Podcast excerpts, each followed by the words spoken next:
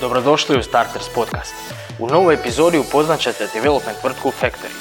S kreativnim direktorom i suvlasnikom Mateom Sudarom razgovaramo o skaliranju Factorya, poslovnim procesima i remote radu. Pa evo, Matej, je pozdrav za početak. Reci nam nešto o sebi i o plavoj tvornici, odnosno Factoryu. mm Ok, evo, hvala na pozivu. Drago mi je da mogu biti na početku ove, ove tvoje vlog, odnosno podcast karijere. Uh, Madi Sudar, su vlasnik, su osnivač Factory, a neka smo se svali plava tvornica, prije par godina odlučili smo ipak se za Factory jer tržište na kojima mi radimo su uglavnom prema van, pa onda samim time i našim kupcima je lakše izgovoriti factory nego plava tvornica. Ovu priču počeli smo Ivica Horvat i ja partner prije sad već devet godina, evo bit će baš za koji dan. Uh, u Virovitici nas troje, treći, par, treći kolega koji je bio zaposlen tada kao developer. Ovaj, ta priča je vrlo brzo narasla, već kroz mjesec, dva zaposlili smo četvrtog i tu smo krenuli onak dosta brzo sa tim zapošljavanjem. Tako da ono, na kraju prve godine već nas je bilo skoro deset. Odlično. Koje su usluge bile e, na početku što se točno pružali? Mi smo, ha, tražili smo, znači mi smo znali da želimo raditi web stranice, mobilne aplikacije, ali to je ono dosta širok pojam i u početku smo mi uh, čak gledali neke Facebook uh, aplikacije koje su tada tek bile u začecima i tako dalje, no međutim uh, tokom godina smo se isprofilirali sad u, u, u jednu tehnologiju i to nam je sad potpuni fokus i ovaj, smanjili smo to, tu širinu tehnologija i platformi koju smo ranije koristili. Ok, pa na početku je bilo e, i zanimljivih priča kao što je, na primjer, Michael Kors. U biti, na koji način ste došli do prvog e, stranog mm klijenta i na koji način, u biti, kako je izgledao taj sales pitch, recimo? mm Pa Michael Kors je uvijek zvučno ime u našem portfoliju i to je često puta ljudi zamite imali smo priliku surađivati s jednom agencijom iz Londona do koje smo došli isto preko jednog projekta. Imali smo super suradnju i oni su nas kasnije angažirali za puno drugih projekata, između ostalih jedan je bio i Michael Kors. radili smo za njega, više se stvarno ni ne sjećam, to je bila neka marketing kampanja, nešto za neku njegovu novu kolekciju ovaj, interaktivnih banera, nešto, stvarno je to bilo davno, ovaj, ali da, definitivno jedno od zvučnijih imena u našem portfoliju. Uh, rekao si da ste vrlo brzo narasli do 9 i 10 uh, zaposlenika već u prvoj godini. Uh, ono što mene zanima je na koji način u biti, je, je li teško skalirati u biti firmu, posebno u nekim početcima i kakvi su izazovi bili ovdje? Uh, izazova je bilo skaliranje je zahtjevno i skaliranje da tamo nekakvih 15 ljudi je još bilo ok, prirodno, organski, svi smo bili u jednom uredu, znao si ko šta radi, nije bilo potrebe za nekakvim posebnim procedurama i procesima, dok je poslije tog broja potpuno se strukturalno morala promijeniti i uvesti nove procese koje će definirati ono detalje razvoja proizvoda kad ko šta radi na proizvodu, koja čija odgovornost i tako dalje. Danas, kad nas je ono preko 50, uh, imamo definirane procedure gotovo za sve, od uh, toga što se dogodi kad klijent prvi puta, to je potencijalni klijent nazove i kaže Bog trebam proizvod, do procedure za naručivanje vode u uredu. Odlično. A što se tiče samog e, rasta, na koji način ste ga u biti financirali? Da li je tu bilo nekih vanjskih investicija ili je bio bootstrapping od samog početka?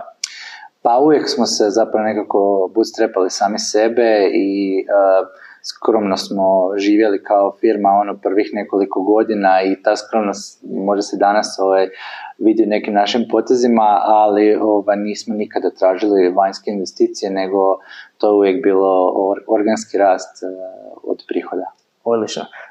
Dosta ste nagrađivani svih ovih godina, možda jedna od najprestižnijih nagrada na neki način je možda i klač iz razloga što ondje ocjenjuju baš vaši klijenti, vaš rad, pa evo možeš možda nešto o tim nagradama reći. Pa da, svake godine bude nekakva nagrada. Klač je super zato što je to ocjena direktno naših klijenata za rad koji smo imali s njima, ali meni osobno najdraže nagrade su ove koje dobimo za zaposlenike, znači ono za, za studente, za, za prakse i tako dalje. Još ovaj, ciljamo jednu nagradu, to je možda poslodavac godine i to nam je ono na, na to-do listi i onda kad to osvojimo, onda smo Onda ste skupili sve.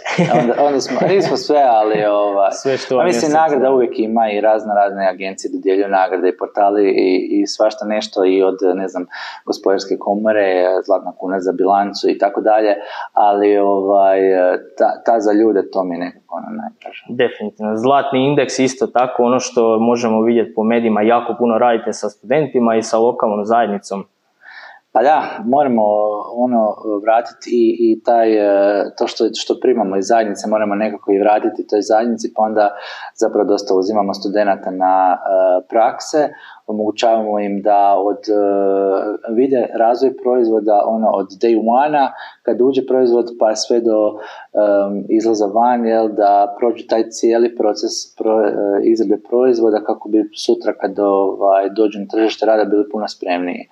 Ono što, što je, nemam sad podatak od sebe, ali nekako odokativno mislim da smo jedno 7-8 studenta koji su bili kod nas na praksi i ostavili zaposlili, oni su, neki od njih su dan danas tu rade i ono lijepo ovaj, žive, to, odnosno formirali su svoju karijeru od, od toga. Iznimno lijepa priča. Uh, Pimkor, uh, dosta sam, sam čitao na tvojoj web stranici o tome, možeš nam reći više o tome za, za slušatelje koji možda nemaju puno informacija o tom?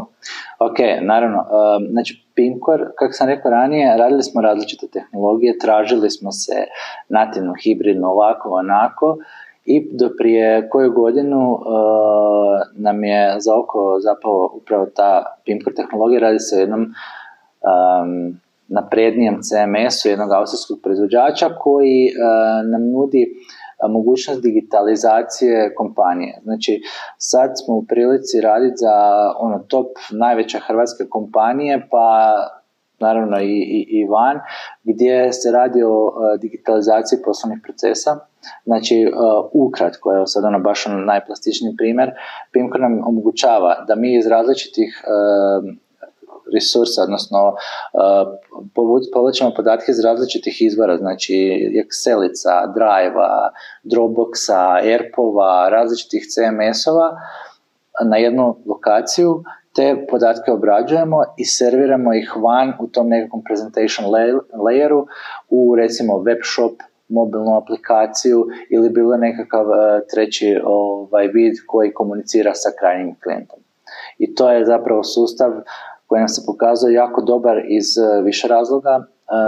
Prvo, tehnološki nas je digao, uh, smanjen nam je taj, dao nam je fokus da svi developeri, svi, svi u firmi ono, vučemo brod u istu stranu i doveo nam je nekakve lidove do kojih možda ne bi bez samog Pimkora došli.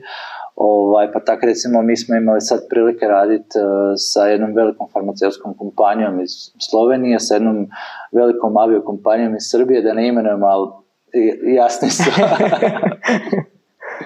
da, i ovaj, tako da lidovi nam ono, dolaze na, popriličnom dinamikom od samog Pimkora. I u vrlo kratkom roku ste zapravo došli od silver statusa do gold statusa i u biti ste bili prvi u Hrvatskoj koji je stekao i silver status, ako se ne varam gold. Da, tako je. Da, to su neki statusi koji nam nude upravo te benefite koje sam sad spomenuo. Um, uvjeti za to su broj određenih licenciranih developera, određenih projekata na Pimkoru i tako dalje. Ono što je e, naš doprinos e, samom tom koru Pimkora je da mi zaista sudjelujemo u razvoju tog kora. Znači mi doprinosimo uh, nekakvim što popravljanjem možda grešaka, bagova, kako se to u softveru kaže, što uh, izradom novih nekakvih fičera koje uh, njima pošaljemo, oni kažu odobre, ono, i, i taj naš feature sad mogu koristiti svi koji koriste taj PIMCore u cijelom svijetu. Ja, tako da ovaj, dosta vremena čak ulažemo i u taj doprinos samoj platformi. Znači u biti doprinos Pimkora naravno imate u svom poslovanju, ali postoji tu nekakav određeni doprinos vas, s vaše strane zajednici. Pa da, i time se mi pozicioniramo kao Pimko stručnjaci u zajednici. jako puno radimo na marketingu, osobnom marketingu brendu firme gdje nam je cilj se brendirati kao stručnjaci za Pimkor i to na način da pišemo blogove, da sudjelujemo u nekakvim communityima, da idemo po konferencijama i tako dalje. I recimo rezultat toga je bilo to da nam se javila, javio sad jedan američki partner s kojim smo sad postali partneri i tamo ono, usvajamo ovaj, to tržište s njima. Na temelju jednog blog posta koja je kolegica napisala, stručnog tehničkog blog posta, oni nisu imali rješenje, googlali su, došli su do blog posta i posljedično smo mi ovaj, sklopili suradnju koju imamo danas. Odlično, znači doprinos sa, sa svih strana u biti do, dosta je doprinjalo samom poslovanju. Mm. A, ono što me zanima u biti je u kojem trenutku rasta vašeg poslovanja ste shvatili u biti da vam treba nešto kvalitetniji razvoj poslovnih procesa, na koji način ste u biti to planirali i možda, ne znam, da li smatraš sad u ovom trenutku da ste trebali ranije ići u to ili ste možda, šta bi preporučio novim poduzetnicima koji se nađu u ovoj situaciji? Mhm. Pa poslovni procesi to ono, shvatiš da je to nešto bez čeg ne možeš i još uvijek vidim nekakve agencije koje tvrde da oni su flat struktura, da njima ne trebaju procesi, da je sve ono liberalno ovo ono. Ne vjerujem u to i mislim da procesi su tu da bi pomogli ovaj, strukturi da bi uopće funkcionirala, jer u flat strukturi mislim da je to blagi kaos, ali dobro, evo, to, to je moje mišljenje, možda njima funkcionira, ne znam, evo. Ovaj, uh, kako smo rasli, tako smo se više procesa morali uvoditi i uh, ono kako sam rekao danas, imamo procese za, gotovo za sve, a najponosniji sam zapravo na naš uh, proces izrade samog proizvoda koji od trenutka kad proizvod uđe u firmu, znači kad se dogovorimo, ne zapravo od trenutka kad se čovjek javi, znači nekakav potencijalni klijent, tko ga preuzima, tko sudjeluje u raspravi, razradi, tko šalje ponudu, šta kada klijent prihvati ponudu, tko preuzima od project menadžera, kako se sastavlja tim i tako dalje, tako dalje, do onog zadnjeg E, trenutka izlaska, pa i kasnije praćenja tog proizvoda na tržištu. Mi smo, ovaj, to, je nešto što mi to zovemo svoj omni channel process, e, koji e, nema, nema finalne verzije. Znači, on evaluira kako evaluira firma, kad se uključi novi član tipa do prije, nedavno, do prije dvije godine ili godinu dana nismo imali osobu koja se zove recimo business analyst ili product manager, E, nego smo te poslove dijelili na dizajnera, na PM-a i tako dalje. E, kad smo uveli novu, proces, novu osobu u proces, cijeli proces smo morali promijeniti. Ovaj, uskoro recimo sad smo nešto u nekom testiranju e, promjene arhitekture timova, ovaj, opet ćemo vrlo vjerojatno morati promijeniti. Znači taj proces, taj, taj hodogram tih akcija u, u procesu je jedna dosta agilna stvar i mijenja se ono kako firma napreduje. A što se tiče napredovanja u sustavu, mi imamo točno definirane pozicije uh, i to ono po gradaciji. Netko kad dođe sa fakulteta, taj na nekoj poziciji recimo dizajnera ili developera početnika, pa ide na mlađeg, pa ide na samostalnog, pa onda vidimo dalje se brenča da li na arhitekta, da li, na nekog drugog, ali ovaj, poanta je ta da netko ko je u firmi ima, zna točno gdje je, koje su vještine potrebne za sljedeću poziciju i kako da dođe do njih. Ono što je jako bitno, e, taj sustav evaluacije i da je redovan i da e, team lead, project manager ili već komu je nadređen, e, s njim kroz nekakve frekventne, frekventna razdoblja tipa tri mjeseca, šest mjeseci obavlja razgovore, međuvremenu da ima neke one-on-one razgovore da osoba točno zna što mora raditi kako bi bila sutra na poziciji samostalnog ili nekoj većoj. Kad ste uveli HR odjel i u biti kakva, kakva je njegova, kako, kako vam se pokazalo iskustvo s tim odjelom u dosadašnjem poslovanju? mi smo HR uveli jako rano i to nam se pokazalo jako dobro. Mislim da smo bili na nekakvih 11-12 zaposlenika kada smo zaposlili našeg Marka, to je bila jedna zanimljiva priča. Marko je došao u Viroviticu, inače nije odade, zato što moja supruga ovdje dobila posao i on je doslovno nas pičao, Ivici i meni ideju, odnosno prvo je Ivici pičao ideju o zapošljavanju psihologa u firmu. I mi smo ono, to Ivica je prvo validirao to kako, de, kako mi sad sa budžetom 10 ljudi možemo financirati još jednog uh, čovjeka koji nije naplativ, znači ne naplaćujemo ga klijentu, jel? I, ovaj, I Marko je njemu prodao ideju i onda ja sjećam se dana koji jučer, Ivica je meni pičao tu ideju kako da mi zaposlimo tog čovjeka koji bi on vrijednosti nama donio. I uh, mislim da to bilo jako dobra odluka zaposliti uh, HR tako rano i ovaj, Marko nam je danas postao čak i član uprave uh, i jako nam je vrijedan uh, aset i gradi oni svoj tim HR, danas imamo tri psihologa zaposlena u firmi, u HR timu i ovaj, koji se brine o, o, o uh, onboardingu, o evaluaciji, odnosno tom napredovanju koje smo malo prije pričali i naravno prije svega o selekciji svih ljudi koji žele kod nas raditi. Pa po ovom definitivno vidimo da je ova ljestvica e, napredovanja u karijeri u biti nije samo nešto što je nacrtano kod vas, nego to stvarno primjenjujete. Po... Da, jako smo pedantni oko toga i stvarno e, ja inzistiram isto je ono da, da to bude e,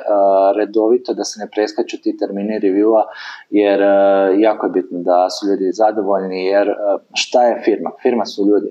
Znači, mi da sutra ovaj, da nemamo ljude, mi smo ništa, mi ne vrijedimo ništa. Ono, Tako. Kompjuteri i to nebitno je.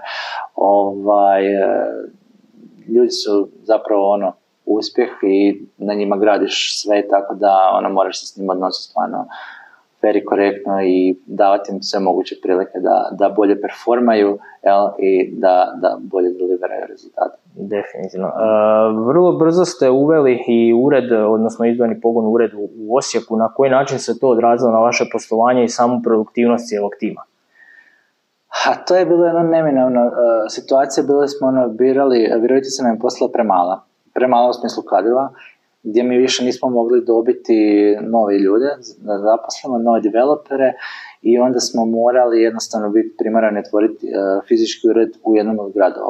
Zagreb nam je već bio dosta, dosta ekipe tamo već bilo u smislu firmi, a ovaj, koji su nam konkurenti po pitanju zapošljavanja, pa smo se odlučili za Osijek jer smo nekako smatrali da nam je to prirodnije, bliže i tako dalje i to je bila super odluka. U uredu Osijeku je brzo narastao na skoro, skoro 30 zaposlenih. Ovaj, dio ekipa koja je bila odavde cijela tamo, mi je to bilo prirodno, tamo su studirali, tamo žive i tako dalje. I e, to je bilo sve super do trenutka korone, covid koji nas je sve skupa potjerao na neki način doma. Ne samo nas, nego cijelu industriju i šire. I e, korona nas je zapravo malo natjera da razmislimo o, o tom remote radu. Znači to, to nije došlo ono iz neba. Mi smo otprilike vidjeli kakva situacija ide u, u, prema toj koroni i vidjeli smo da, da se priprema nekakav lockdown. Pripremali smo uh, procese, pripremali smo cijelu situaciju, uh, opremu, tehniku i tako dalje, da možemo se jedan dan samo prebaciti remote i ono kako su brojevi rasli, tako smo rekli, ok, od sad od četvrtka ili ne znam koji je bio dan, um, svi ćemo raditi doma da zaštitimo zdravlje nas, naših bližnjih i ovaj, i tad je i cijela ekonomija stala. Mm. I mi smo imali, ovaj, ono, niko nije znao šta, kako, šta će se događati, nama su upiti stali, znači sales nije imao upita, ono, nula u mjesec, dva dana, ne znam koliko je taj period. I kad su svi skužili da ipak neke stvari se moraju pokrenuti, onda su nam krenuli upiti. I upiti su bili bolji i veći nego ikada prije. Znači onda kad su svi skužili da trebaju digitalizirati poslovanja, da trebaju web shopove, da trebaju uh, web stranice, sve, da tu svoju digitalnu prisutnost, online prisutnost trebaju podići ili uopće napraviti uh, uh, jer nisu ranije imali, nisu se obazili na to, onda su nam se svi javljali. Onda se zapravo probudili. Jer mi to radimo. I onda smo ovaj, imali toliko ovaj, upita da ovaj, to se dosta dugo nastavlja, to se dan danas nastavlja i nama je ono od korone zapravo krenulo nekako prema, prema boljem. Ono što, što se rekao, korona se natjerala da e, taj remote e, testiramo, znači nismo više imali izbora i onda smo shvatili da nam remote paše jer e, nam je dao priliku da zaposlimo ljude koje inače ne bi zaposlili. Danas zapošljavamo ljude iz uh, Varaždina, iz uh, Pule, ne znam, Velike Gorice, Zadra i tako dalje, Zagreba naravno, kojima inače ne bi imali pristup.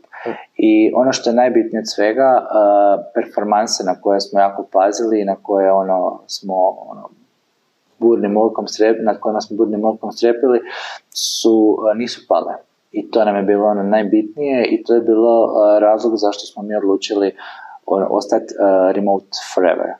A na koji način u biti kad uh, zapošljavate novu, novog zaposlenika, na koji način u biti ste vi sigurni da će on raditi kvalitetno u remote, da li imate neki, da će raditi uopće. Tako i da će uopće raditi, da. I na koji način, da li ga pratite u biti kroz neke KPI-eve ili na koji način radite s njim?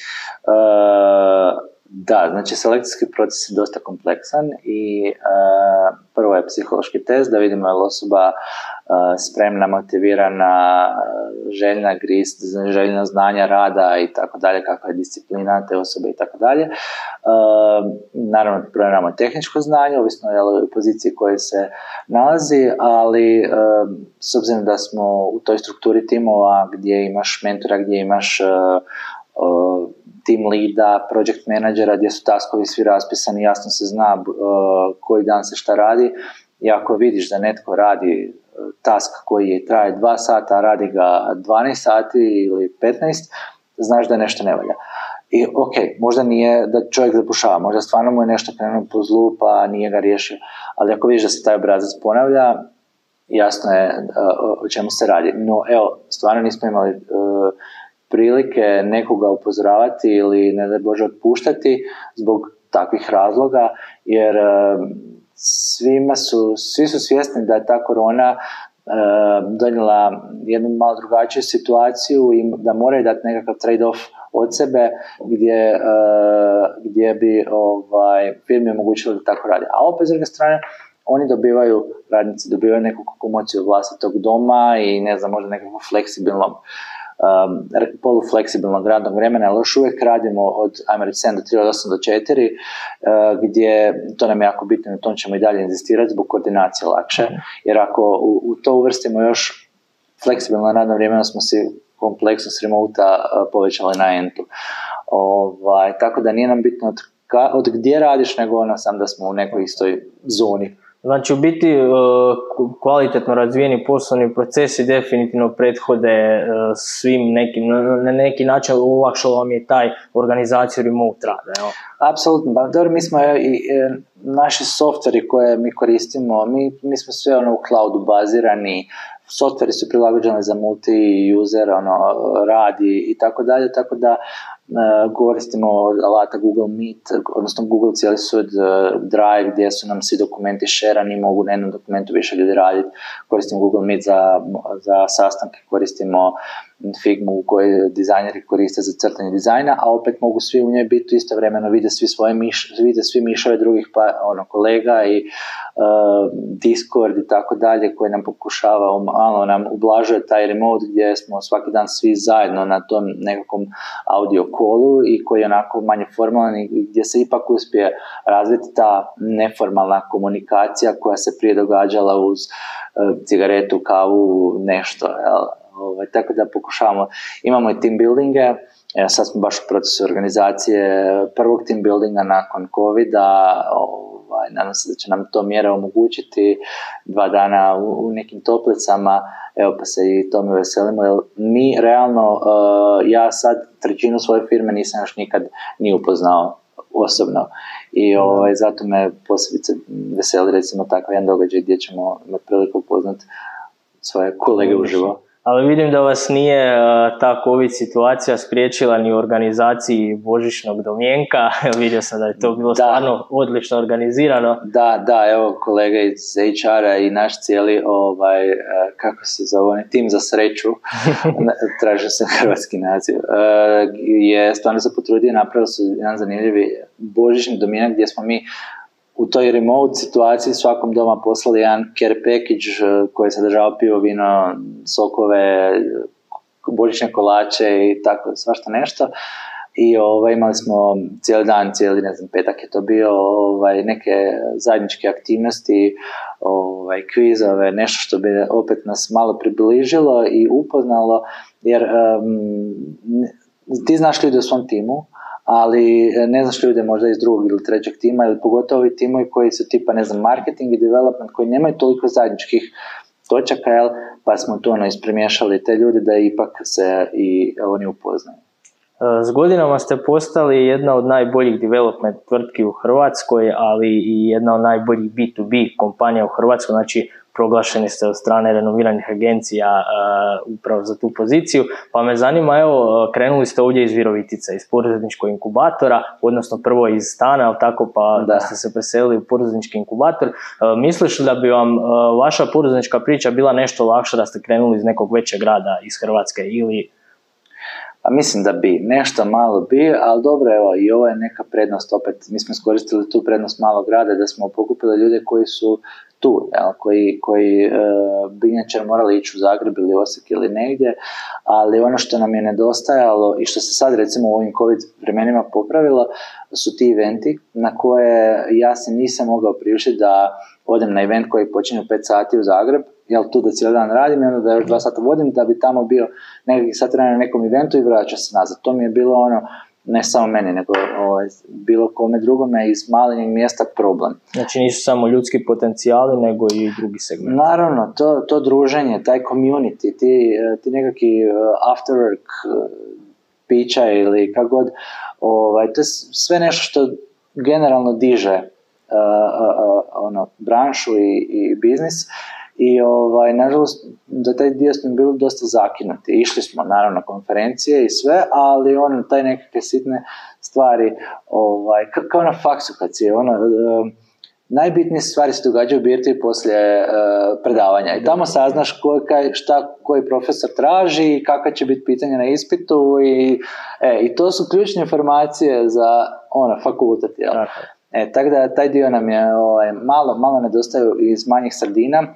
Osijek je super po tom pitanju, znači Osijek i Osijek Software City su napravili veliku stvar tamo gdje je dosta predavanja bilo tamo, tako da dio smo uspjeli tamo pokriti, ali evo danas su ta sva uh, formalna predavanja i, i druženja nekako hibridna, gdje imaju i ovaj dio uh, online, pa onda ono, ako te neka tema zanima, možeš ovaj, kotizirati za čak možda nešto manje novaca i onda ovaj, ipak sudjelovati u tome.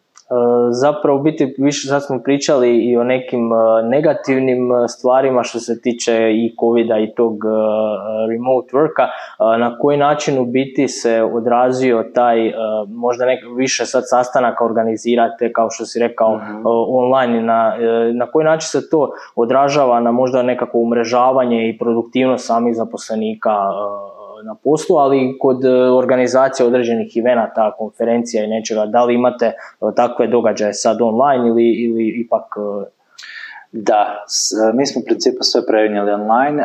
Ranije smo recimo primjerice imali iOS akademiju, Frontend akademiju, znači to je um, određen broj sati, skupimo kandidate, studente najčešće koji nam se prijave, odradimo s njima nekakav session edukacije i to smo prije radili u uredu, znači ono, pokupili smo jednu prostoriju, mentore, ljude i educirali ljude i iz tih akademija ljudi su nam znali ostati zaposleni. Uh, sad smo to prenijeli naravno online i sad je ono sve, šalješ im zahvalnice online, šalješ im nekakve, ne znam, knjige poštom i tako dalje, može se sve, nije ništa problem, pogotovo ono, uz ove late koje sam ranije spomenuo, definitivno sve izvedljivo. Ono što se tiče zaposlenika i ono tih manje formalnih druženja, naravno da ona izostaju, nisu u toj mjeri kao što je ovaj, prije bilo gdje smo se mi tu vani skupili na stepenicama i ono pričali o uvijek neko, kad, kad dva tima imaš i ne rade međusobno, a zajedno puše, onda vani ovaj kaže, e, ne znam, baš sad rješavam ovaj problem ili prošli tjedan sam riješio ovaj problem, ovaj kaže, e da, to meni treba, ovo možda da nije bilo tog form, neformalnog druženja, ovaj bi sad dva dana razvio nešto što je ovaj četiri metra pokraj njega već razvio prije tjedan dana. Ovaj, tako da ovaj, pokušavamo nekakvim internim, kako bi rekao, meetupima, to na, tipa ne znam da imamo um, front, druženje frontendaša u firmi i onda oni se nekako tamo uhvate neke teme i podijele svoje znanje međusobno. Jer um, uvijek u firmi imaš uh, ljude koji su ti više ili manje uh, znanjem uh, razvijeni i onda je super to znanje dijeliti. I onda su to recimo nekakvi načini na koje smo mi uh, dijelili interno znanje. Super. Uh, ovih gotovo 10 godina bilo je obilježeno sa dosta velikim uspjesima uh, Factorija, pa kakvi su planovi za, za budućnost, možda koja je vizija sljedećih 10 godina? Pa mi za početak želimo postati jedna ono top agencija u Hrvatskoj, uh, nismo daleko tome, imamo još nešto za raditi. Um, što nas, mislim, mi smo krenuli par godina kasnije od ovih agencija koje su sad top, tako da vjerujem da, da ćemo mi biti vrlo brzo tamo. ali zašto se ograničavati na Hrvatsku? Znači, mi ćemo, definitivno gledamo otvaranje ureda negdje vani, ciljamo SAD, jer tamo nam je, tamo su nam nekako klijenti, neću reći najdrži, to bi bilo krivo prema svim drugim klijentima, jer uh, imamo odličnih hrvatskih klijenata. Stvarno imamo, ne bih volio zanemariti ovaj, od nekoliko tu klijenata ko, s kojima imamo fantastičnu suradnju. Um, imamo jako suradnju recimo u Njemačkoj, imamo super klijente, Kuwait, UK i tako dalje, ali ono, Amerika je nekako za IT ovaj, uvijek broj jedan, pa ono, žena nam je tamo ovaj, otvoriti ured. Odlično, sretno u tom. Uh, jel, ne znam, kad radite na različitim tržištima, da li ste primijetili da postoje nek u vašem segmentu poslovanja nekakve interkulturalne razlike ili nekakve probleme na koje nailazite zbog različitih kultura? Bilo je, naravno, to smo ono uvijek na teži način naučili, gdje pogotovo na, na dizajn fazi koje su E, totalno drugačije poimanje dizajna je jednog Amerikanca, jednog Njemca jednog Hrvata ili Kuvajčanina. E, tako da to nema knjige u kojoj ćeš to pročitati. To jednostavno naučiš na teži način na svojoj koži gdje pošalješ dva, tri prijedloga i ovaj svaki puta odbije i onda ono nije ti jasno, a prijedlog je po tebi vrhunski. Jel? I onda skužiš da oni cijene malo drugačije stvari nego što mi tu i onda ovaj, se prilagodiš tako da danas pogotovo kažem, na dizajnu znamo otprilike kad dizajniramo za neka tržišta šta treba, na šta treba obraćati pažnju. Uh, što se tiče ono um, rada, navika i tako to, uh, Amerikanci nas dosta cijene i ovaj, uh, ok smo im u smislu uh, agencije koje će oni uh, outsourcati, ali je i dalje uh, Amerikancu Amerikanac broj jedan. I to je jedan od razloga zašto bi voljeli tamo biti prisutni i to sa nekim nativnim, nativnom osobom tamo, jer je drugačije kad se mi javimo sa tvrdim R i drugačije kad on priča uh, fluidnije, nativnije, uh, tamo drugačije poimanje agencije.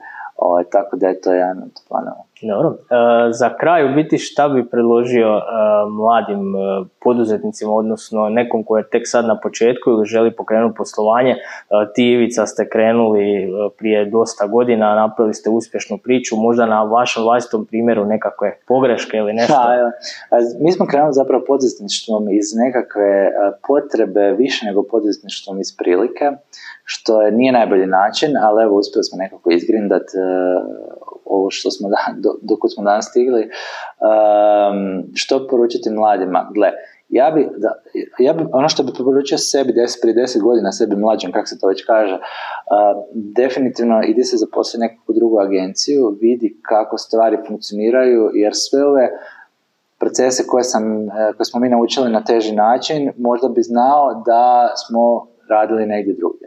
Mi smo otvorili agenciju u Virovitici zašto agencija nije postojala. Mi smo htjeli raditi web, htjeli smo raditi nešto modernije, naš background je, mi smo iz tiskare došli i ovaj, ja sam recimo bio grafički dizajner i ja sam sad htio biti web dizajner kao malo ono drugačiji segment dizajna. E, i u nije postojala takva prilika i onda smo rekli, uh, uspjeli smo doći do nekog prvog posla i rekao sam Ivice, glavo nam je prilika, ajmo mi otvoriti firmu. I ovaj, evo, devet godina kasnije, 50 ljudi je tu, ovaj, hranimo i svi zajedno se hranimo i ovaj, nestajemo. Cilj je naravno možda sto, možda više ljudi, ne znam, broj ljudi nam, nije nam KPI broj ljudi, nego ono, broj zadovoljnih ljudi nam je možda bolji KPI jel, od, od samog broja ljudi. E, tako da mm, ono što bi definitivno poručio je to, zaposli se negdje, vidi uh, kako stvari funkcioniraju, imat ćeš vremena otvoriti firmu. Ja sam, uh, mislim, ja sam, moram reći, ja sam jako ponosan na ljude koji su prošli kroz Factory, otvorili su danas svoje firme, pa možda čak neki zapošljavaju neke druge, ima ih. I znači Factory je izgradio nemam broj sad točan, ali ono tipa jako puno karijera, jako puno tih, e, ti ljudi su izgradili drugima ljudima karijere i tako dalje. Evo primjer ovaj, jednog kolega koji je radio kod nas i on sad ima svoju firmu i zapošljava druge i tako dalje.